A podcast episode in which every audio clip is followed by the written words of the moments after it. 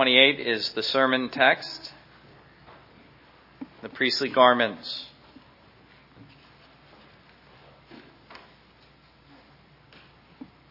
And hear the word of God. Now take Aaron your brother and his sons with him from among the children of Israel, that he may minister to me as priest. Aaron and Aaron's sons, Nadab, Abihu, Eleazar, and Ithamar. And you shall make holy garments for Aaron your brother for glory and for beauty, so you shall speak to all who are gifted, artisans whom I have filled with the spirit of wisdom, that they may make Aaron's garments, to consecrate him, that he may minister to me as priest. And these are the garments which they shall make a breastplate, an ephod, a robe, a skillfully woven tunic, a turban, and a sash. So they shall make holy garments for Aaron your brother and his sons, that he may minister to me as priest. They shall take the gold, blue, uh, purple, and scarlet thread, and the fine linen, and they shall make the ephod of gold, blue, purple, and scarlet thread, and fine woven linen, artistically worked. It shall have two shoulder straps joined at its two edges, uh, and so it shall be joined together. And the intricately woven band of ephod, which is on it, uh, shall be of the same workmanship, made of gold, blue, purple, and scarlet thread, and fine woven linen. Then you shall take two onyx stones and engrave on them the names of the sons of Israel, six of their names on one stone and six names on the other stone, in order uh, of their birth, with the work of the engraver in stone, like the engravings of a signet. You shall engrave the two stones with the names of the sons of Israel. You shall set them in settings of gold and you shall put the two stones on the shoulders of the ephod as memorial stones for the sons of Israel. So Aaron shall bear the names before the Lord on his two shoulders as a memorial. You shall also make settings of gold, and you shall make two chains of pure gold like braided cords and fasten the braided chains to the settings. You shall make the breastplate of judgment artistically woven according to the workmanship of the ephod. You shall make it of gold, blue, purple, and scarlet thread, and fine woven linen you shall make it. It shall be doubled into, into a square. A span shall be its length, and a span shall be its width, and you shall put settings of stone in it, four rows of stones. The first row shall be a, sar, uh, a, a sardius, a topaz, and an emerald. This shall be the first row. And the second row be a turquoise, a sapphire, and a diamond. The third row, uh, jacinth, an agate, and an uh, amethyst. And the fourth row, a beryl onyx and a jasper. Uh, they shall be set in gold settings, and the stones shall have the names of the sons of Israel, twelve according to their names, like the engravings of a signet, each one with its own name. They shall be according to the twelve tribes. You shall make chains for the breastplate at the end, uh, like the braided cords of pure gold, and you shall make two rings of gold for the breastplate, and put the two rings on the two ends of the breastplate. Then you shall put the two braided chains of gold in the two rings which are on the ends of the breastplate. And the other two ends of the two braided chains you shall fasten to the two settings, and put them on the shoulder straps of the ephod in the front. You shall make two rings of gold and put them on the two ends of the breastplate on the edge of it, uh, which is on the inner side of the ephod, and two other rings of gold you shall make, and put them on the two shoulder straps underneath the ephod towards its front, right at the seam above the intricately woven band of the ephod. They shall bind the breastplate by means of its rings to the rings of the ephod, using a blue cord, so that it is above the intricately woven band of the ephod, and so that the breastplate does not come loose from the ephod. So Aaron shall bear the names of the sons of Israel on the breastplate of, the, of, of, judgment over his heart when he goes into the holy place as a memorial before the Lord continually. And you shall put in the breastplate of judgment the, the Urim and Thummim, and they shall be over Aaron's heart when he goes in before the Lord. So Aaron shall bear the judgment of the children of Israel over his heart before the Lord continually. And you shall make the robe of the ephod all of blue. There shall be an opening for his head in the middle of it. It shall have a woven binding all around its opening, like the opening in a coat of mail, so that it does not tear. And upon its hem you shall make pomegranates of blue, purple, and scarlet all around its hem and bells of gold between them all around, a golden bell and a pomegranate, a golden bell uh, and a pomegranate all uh, uh, upon the hem of uh, the robe all around. And it shall be upon Aaron when he ministers, and its sound will be heard when he goes into the holy place before the Lord, and when he comes out, so that he may not die. You shall also make a plate of pure gold, and engrave on it, like the engraving of a signet, holiness to the Lord. And you shall put it on a blue cord, so that it may be on the turban. It shall be on the front of the turban. So it shall be on Aaron's forehead, that Aaron may bear the iniquity of the holy things which the children of Israel hallow in all their holy gifts, and it shall be on his forehead that he may be accepted before the Lord. You shall skillfully weave the tunic of fine linen thread. You shall make the turban of fine linen, and you shall make the sash of woven work. For Aaron's sons you shall make tunics, and you shall make sashes for them, and you shall make hats for them for glory and beauty. So you shall put them on Aaron your brother and on his sons with him you shall anoint them, consecrate them, and sanctify them, that they may minister to me as priests. And you shall make for them linen trousers to cover their nakedness. They shall reach from the waist to the thighs. They shall be on Aaron and on his sons when they come into the tabernacle of meeting, or when they come near the altar to minister in the holy place, that they do not incur iniquity and die. It shall be a statute forever to him and his descendants after him. And let us pray together. Our Father in heaven, as we consider once again uh, this immensely detailed work, uh, first with regard to the tabernacle, now with regard to the priestly garments, which in many ways resembled the tabernacle. They were made of cloth, as indeed the tent of the tabernacle was, or the drapings were. Uh, and so there was a similarity, and you were indicating similar things by these, by these, uh, these uh, clothes, a clothing for the, the tabernacle, a clothing for the priest. And uh, we ask you, Lord, uh, that you would enlighten your church as to the significance of these things, especially as they find uh, their counterpoints in the book of Hebrews. And so we pray this in Jesus' name. Amen. Well, as you remember, the structure of uh, this section is the ceremonial law. You have the tabernacle, and then you have the priests who inhabit the tabernacle. And last time we began uh, what I indicated would be a series of sermons on the priesthood. And we began with a consideration of the Old Testament priesthood by, by considering the priesthood in general. We looked only at verse 1. And we notice the three main aspects of the office and the function of the priest, comparing this to Christ in his priesthood. Uh, the relationship he bore to the people, the relationship he bore to God, and that his ministry consisted in making offerings. So the three priestly aspects or functions. And so it was a very general introduction. But now we proceed to consider more specifically what is said about the, the Levitical priesthood at its institution in Exodus. And what I find so interesting here is that it begins not so much with the nature of the office as with the equipment that makes his office possible. We see first his priestly garments and great stress is laid upon this. Uh, to, to, quote Henry again, uh, Matthew Henry, he says, I, am transferring the quote now uh, to the idea of the garments, but the Lord gives us more detail about the garments Aaron wore than, uh, than the material by which the Lord made the earth. It's amazing to see the amount of detail that we're given because the priority of Scripture is upon saving grace, and that's what the priest embodied. And the nature of these garments spoke of his priestly functions. That's something that will become clear. But then, following that, in the next chapter, chapter 29, we see the emphasis on his consecration or his ordination to the priesthood, Aaron and his sons. And so you notice that the Lord doesn't quite proceed as we would in introducing the priesthood to, to us. We begin with the whole idea of the priesthood, and then we consider certain aspects of the office. But the Lord is most interested in what qualifies the man to be a priest in the first place.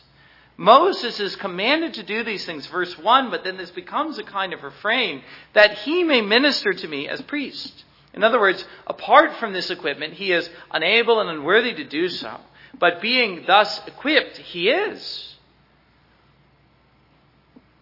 But for these things, the garments, the consecration or ordination, he is unfit to enter the sanctuary. Of course, we will also see in both of these sections, chapter 28 and chapter 29, the nature of the priesthood. which will appear as we consider, beginning uh, with the priestly garments, what each of them was meant to achieve and embody for the priest as he carried out his priestly tasks. And there's certain, certain key verses, you may have noticed them in the reading, but if not, I will, I will highlight them again, which really pinpoint the significance of each piece of clothing as it was meant to contribute to the carrying out of his tasks. But before we go any further, it does occur to me that I have not thus far defined what a priest is. Perhaps I should have done that last time, but, uh, but at any rate, we can do it now. If I were to synthesize the teaching from last time, uh, that is summarizing those three main points, I could say that a priest is one who bears a vital relation to the people, and to God in order to make sacrifices for their sins. And that would be a worthy definition. But I think we could present an even simpler definition uh, found simply in the word itself priest. What does that word signify? Well, the word priest signifies, as is clear in the nature of the office and its official duties, but also simply uh, by the word kohen, or something like that in, in the Hebrew. I don't know if I said that right. But the idea is that of a mediator. A mediator. Here was one, as we'll notice in chapter 29, specifically, his consecration happened at the door of the tent, which symbolized the fact that, uh, the, the fact that his office had a twofold relation. He was the stand in between man and God, and thus he had a relation to both. And in this relation, his ministry uh, functioned in both directions. He made offerings to God on behalf of the people, and in the other direction, he ministered grace unto the people from God. And of course, we are to look at Christ's priestly ministry in exactly the same way as we find it in Hebrews. Now, there's much more involved in the office than this, obviously, but those are the basic categories. A mediator who stands in between and ministers in both directions we notice immediately in verse 1 the selection of the priests, confirming the truth of Hebrews chapter 5, verse 1. And let me read that verse.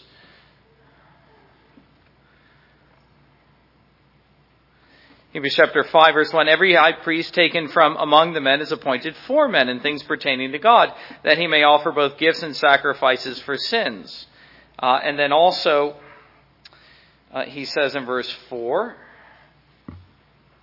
and no man takes this honor to himself, but he who is called by God, just as Aaron was. So the man is selected. He's selected by God through Moses. Uh, Aaron and his sons. Aaron would be the high priest, his sons would be the common priests. And as a result of this, they were separated from the people, even as they were chosen from among them. And for this, the priestly garments were essential to their becoming priests and ministering in the tabernacle. They embodied the sacredness and the separateness of their office. Their garments enabled them to perform their sacred functions in the tabernacle and thus to draw near into the presence of God. They were to be, God says, verse 2, for glory and for beauty, which I take to mean the glory and the beauty of holiness as indeed uh, the golden plate on the turban signified, holy to the Lord. An external glorification and beautification of the person of the priest put on by God, as it were, to sanctify them for sacred service.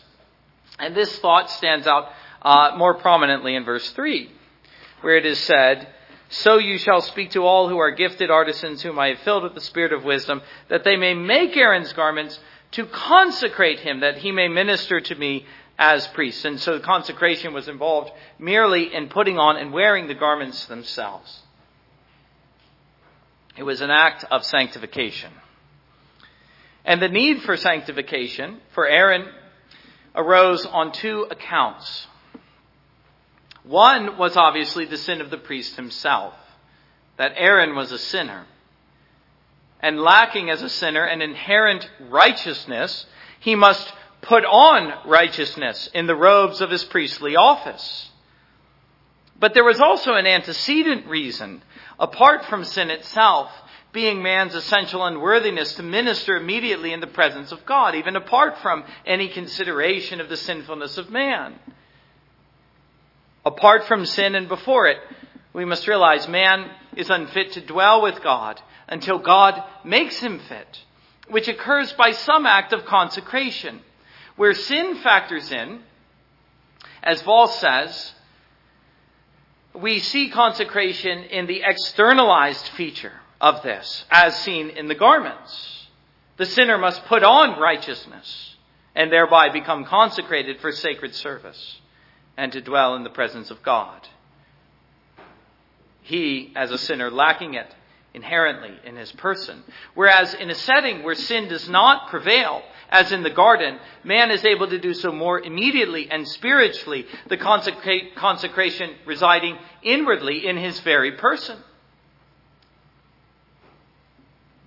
And so the difference is seen uh, with respect to consecration, uh, seeing sin as the pivot point, not whether sinless man needs consecration, but in the fact that once sin has entered in, he needs it externally because he lacks it inherently.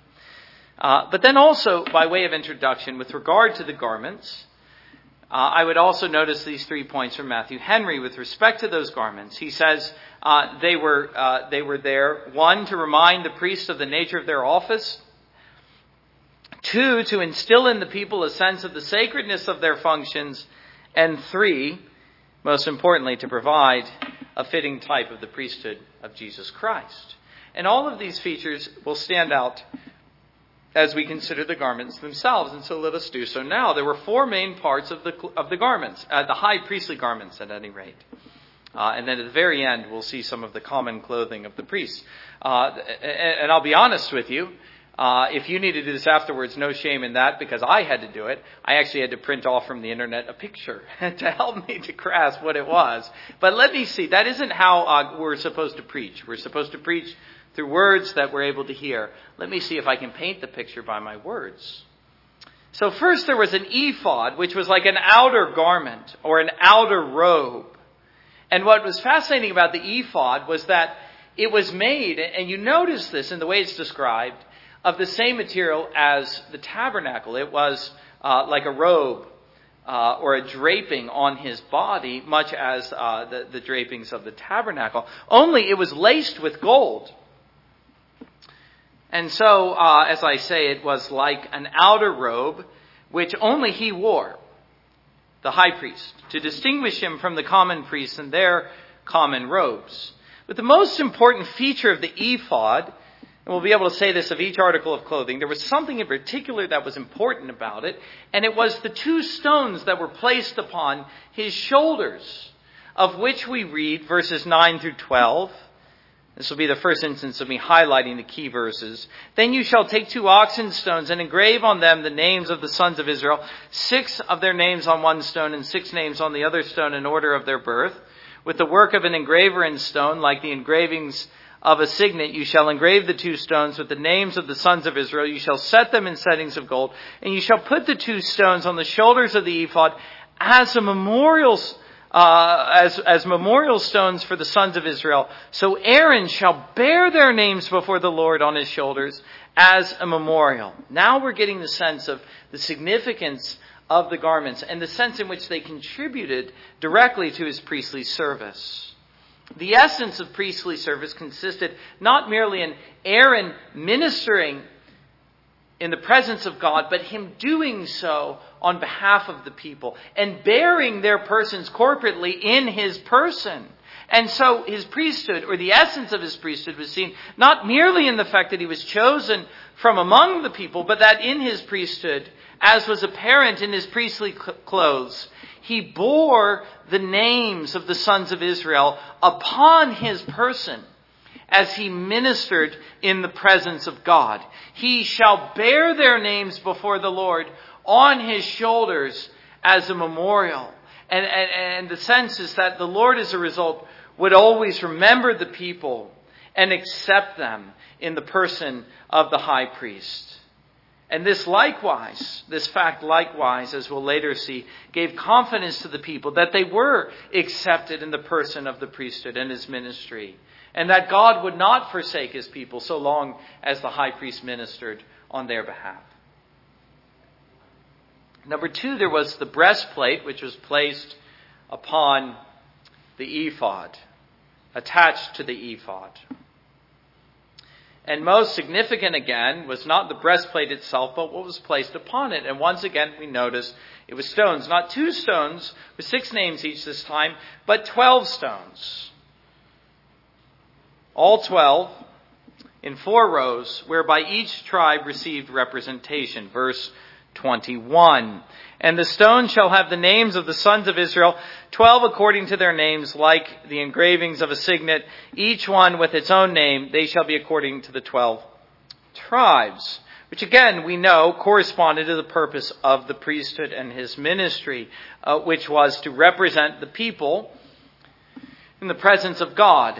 Uh, and here again, we see, as we have seen in Hebrews with respect to Christ, that the, the priest does not represent all men indiscriminately, but he carries the very names upon his person those whom he represents. So Jesus, as he dies on the cross, does not die for all men, but he dies for the elect as he carries them on his person. Uh, so Aaron, as he enters in uh, to the, the holy place, bears the very names of those whom he represents. He doesn't represent the whole world. He was appointed from among the sons of Israel to represent the sons of Israel, and his ministry was solely for them. Verse 29. So Aaron shall bear the names of the sons of Israel on the breastplate of judgment over his heart when he goes into the holy place as a memorial before the Lord continually. And you notice, while the stones upon the shoulders were a memorial to the Lord, here the stones upon his breast were for Aaron, whereby he kept the people close to his heart. He bore them quite literally upon his heart. And so, uh, by this very fact, was animated with a feeling of sympathy for them as he ministered on their behalf. Though, of course, the phrase does appear again as a memorial before the Lord, carrying with it the same significance as it did for the stones upon the shoulders. The Lord would remember the people in the person of the priest, and in him they would find acceptance before God. And so as the people could not go into the holy place, so they would find a place upon the shoulders and the heart of the priest. But we also see here, in connection with the breastplate upon the ephod, and placed within the breastplate, uh, was the Urim and Thummim. If you ask me what that was, I don't know. And in fact, I don't know if anyone knows. Nevertheless, there was something called Urim and Thummim, and it was something that was to be placed within the breastplate. And it was on account of these being there placed in the breastplate, that the breastplate is called the breastplate of judgment, whereby Aaron, it is said, shall bear the judgment of the children of Israel over his heart before the Lord continually. Verse 30. Again, we find in the Urim and Thummim, whatever they were, the people upon the heart of Aaron and the Lord's gracious and continual acceptance of them. It was, in fact, on account of these that Aaron bore the judgment of the children of Israel before the Lord, which either means that he maintained the rights of the people before the Lord, or that through these, as a kind of medium, God invested the priest with such wisdom that he might render judgment in difficult cases. And there's good reason to take it in either sense, although I cannot tell which is right. But then next and third, we see the robe with the pomegranate, uh, the woven pomegranates, and the bells attached to it at the bottom. Now, verses 31 through 35. We were just considering verses 15 through 30. Here again, we find one particular aspect carrying uh, the greatest significance, and that is the bells. The bells attached to the bottom along with the pomegranates. Uh, verse 35 being the key verse. It shall be upon Aaron when he ministers, and its sound, speaking of the bells, will be heard when he goes into the holy place before the Lord, and when he comes out, that he may not die.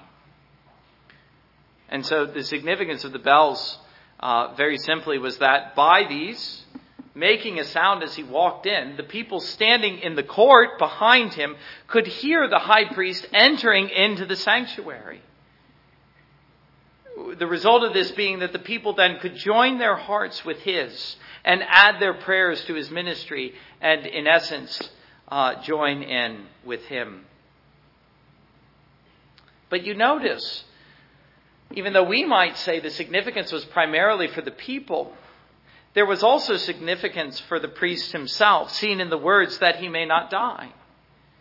That is, if he would neglect even the least portion of his priestly garments found, in this case, at the bottom. Suppose, for instance, that they fell off over time and they were not attached again. Then he would immediately, God says, disqualify himself from priestly service and expose himself to death as he entered into the presence of God in the sanctuary. How solemn his task was, we realize, when his robes were invested with such importance, and the neglect of these things would result in his death. And how deeply this must have, have impressed him with the seriousness of his task and of his ministry. To represent the people was one thing, and there were many indications in the clothes to remind him of this constantly. But from them, he was in no immediate danger if in any way he neglected his duties toward them. But not so with reference to God. His ministry, God is indicating here, must always be kept with a spirit of reverence and seriousness.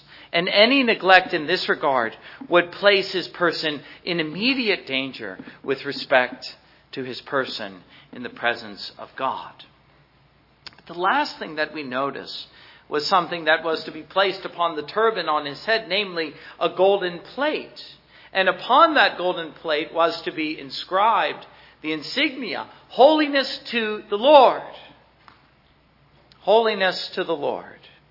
And here again, we find in this fact the significance of uh, this garment or this feature of clothing found in verses 37 and 38. And you shall put it on a blue cord that it may be on the turban. It shall be on the front of the turban. Verse 38. So it shall be on Aaron's forehead that Aaron may bear the iniquity of the holy things which the children of Israel hallow in all their holy gifts. And it shall be uh, always on his forehead that they may be accepted before the Lord. So not 37 and 38, just 38. That's the key verse. Here again, we find crucial way in which the holy, the high priest was set apart, not just from the people, but from the common priests themselves. This was uh, the garment solely that Aaron was to wear, and then eventually one of his sons after him, and then one of his sons after him, and so on. Just the high priest. One who was, God is indicating, peculiarly holy unto the Lord by the Lord's own appointment and inscription. And fascinatingly, it was it was uh, the insignia of holiness that he bore that enabled him, we read, to bear the sins of the holy things. You might have thought it would say, this is what makes him holy. But actually it says, this is what enables him to bear the iniquity of the holy things and that they in him may be accepted before the Lord. The holiness that he bore by this was not his own. It was as with all the garments put on. And it was, in fact, the holiness of the Lord himself. Not the holiness of Aaron, but the holiness of God inscribed and put upon the high priest. And so, Keil and Delitzsch say of this, this was to be placed above Aaron's forehead, that he might bear the iniquity of the holy things, and to bear the iniquity and to take it away. In other words, to exterminate it by taking it upon oneself. The high priest was exalted into an atoning mediator of the whole nation, and an atoning, sin exterminating intercession was associated with his office. The qualification for this he received from the diadem upon his forehead with the inscription, Holiness to the Lord. Through this inscription, the earthly reflection of holiness, he was crowned as the sanctified of the Lord and endowed with the power to exterminate the sin which clung to the holy offerings of the people on account of their unholiness. And so we, what we notice, and we find this later with Christ, that as a prerequisite to making atonement, there must first be the presence of holiness. And only then might he uh, bring his offering and bear in that offering the sins of the people.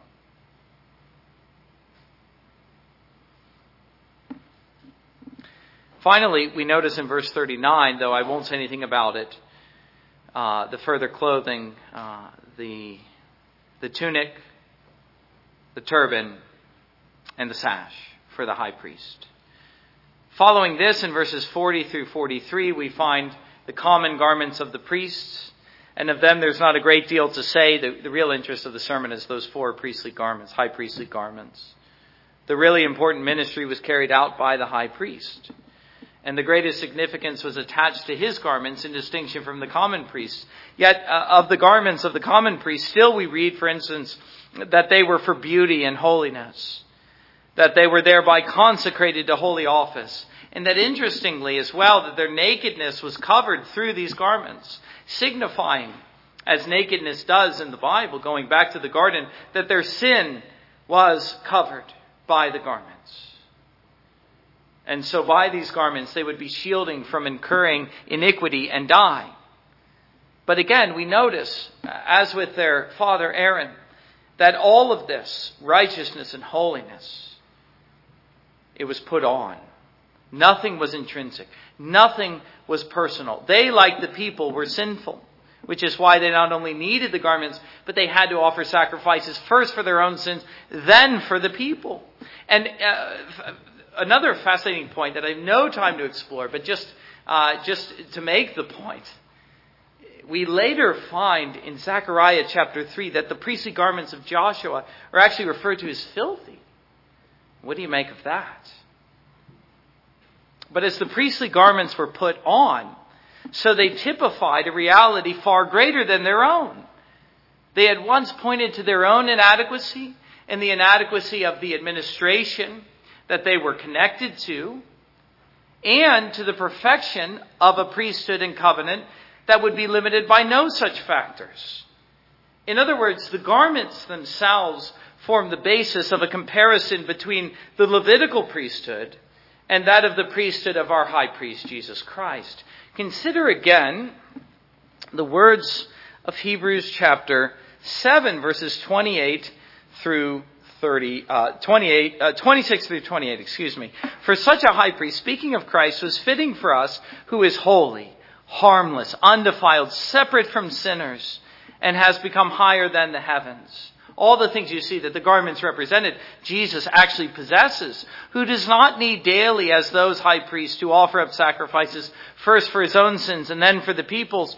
For this he did once for all when he offered up himself. For the law appointed as high priests men who have weakness, but the word of the oath which came after the law appoints the Son who has been perfected forever. Do you notice the essential difference?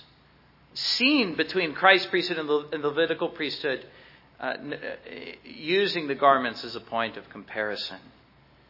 Christ need not offer for his sin, for he has Son, nor does he require priestly garments, for the beauty of holiness he possesses is all his own.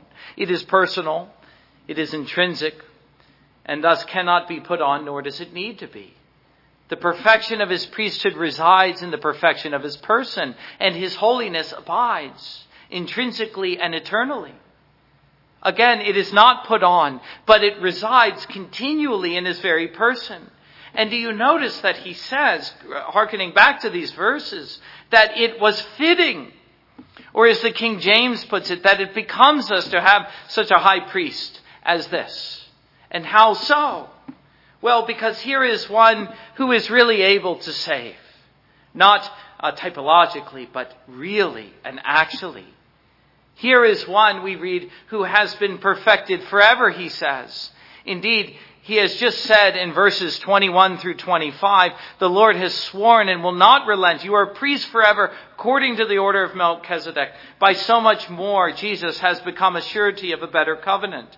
Also, there were many priests because they were prevented by death from continuing, but he, because he continues forever, has an unchangeable priesthood. Therefore, he is also able to save to the uttermost those who come to God through him, since he always lives to make intercession for them.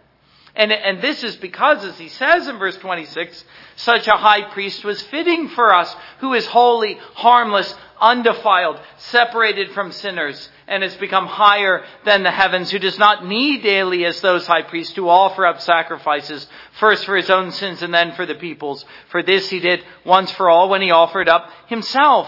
What a glorious picture this is, beloved.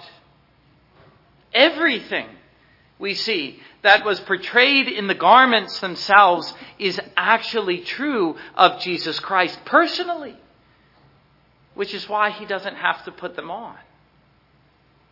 And it's also why we needn't worry about any of the limitations that attach themselves to the Old Testament priesthood, limiting the priesthood of Jesus Christ. He had no sin. He was not prevented from death from continuing, and so on and so forth. You see it all in the verses we considered from Hebrews chapter 7. None of these things for him are limiting factors. And yet, at the same time, we are able to enjoy all of the benefits that the garments themselves represented at the same time. For as he goes into the sanctuary, which is into heaven itself, immediately into the presence of God, just as when he goes to the place of sacrifice, which was, as we know, the cross, he bears his very own upon his heart and upon his shoulders. And so we know that they are dear to him. And so his work can never be considered apart from them. For it is for their sakes that he offers and ministers in the, in the sanctuary of God. And because they find representation upon him in his priesthood, so, to the extent God accepts what he offers, God accepts them. Or to put it even more strikingly, when he goes into the holy place, again, heaven itself, they go with him. They find a place in his person. It is true that they do so only in principle, which remained, which was true in the old covenant, it remains true today. Christ bears us on his heart and he bears us on his shoulders. He goes into heaven while we remain here. And so that point of comparison remains true. But by virtue of his, of his, priesthood and the intimate association he bears to us and we to him, he brings us really with him into the holy place. In other words, he does not leave us as we are.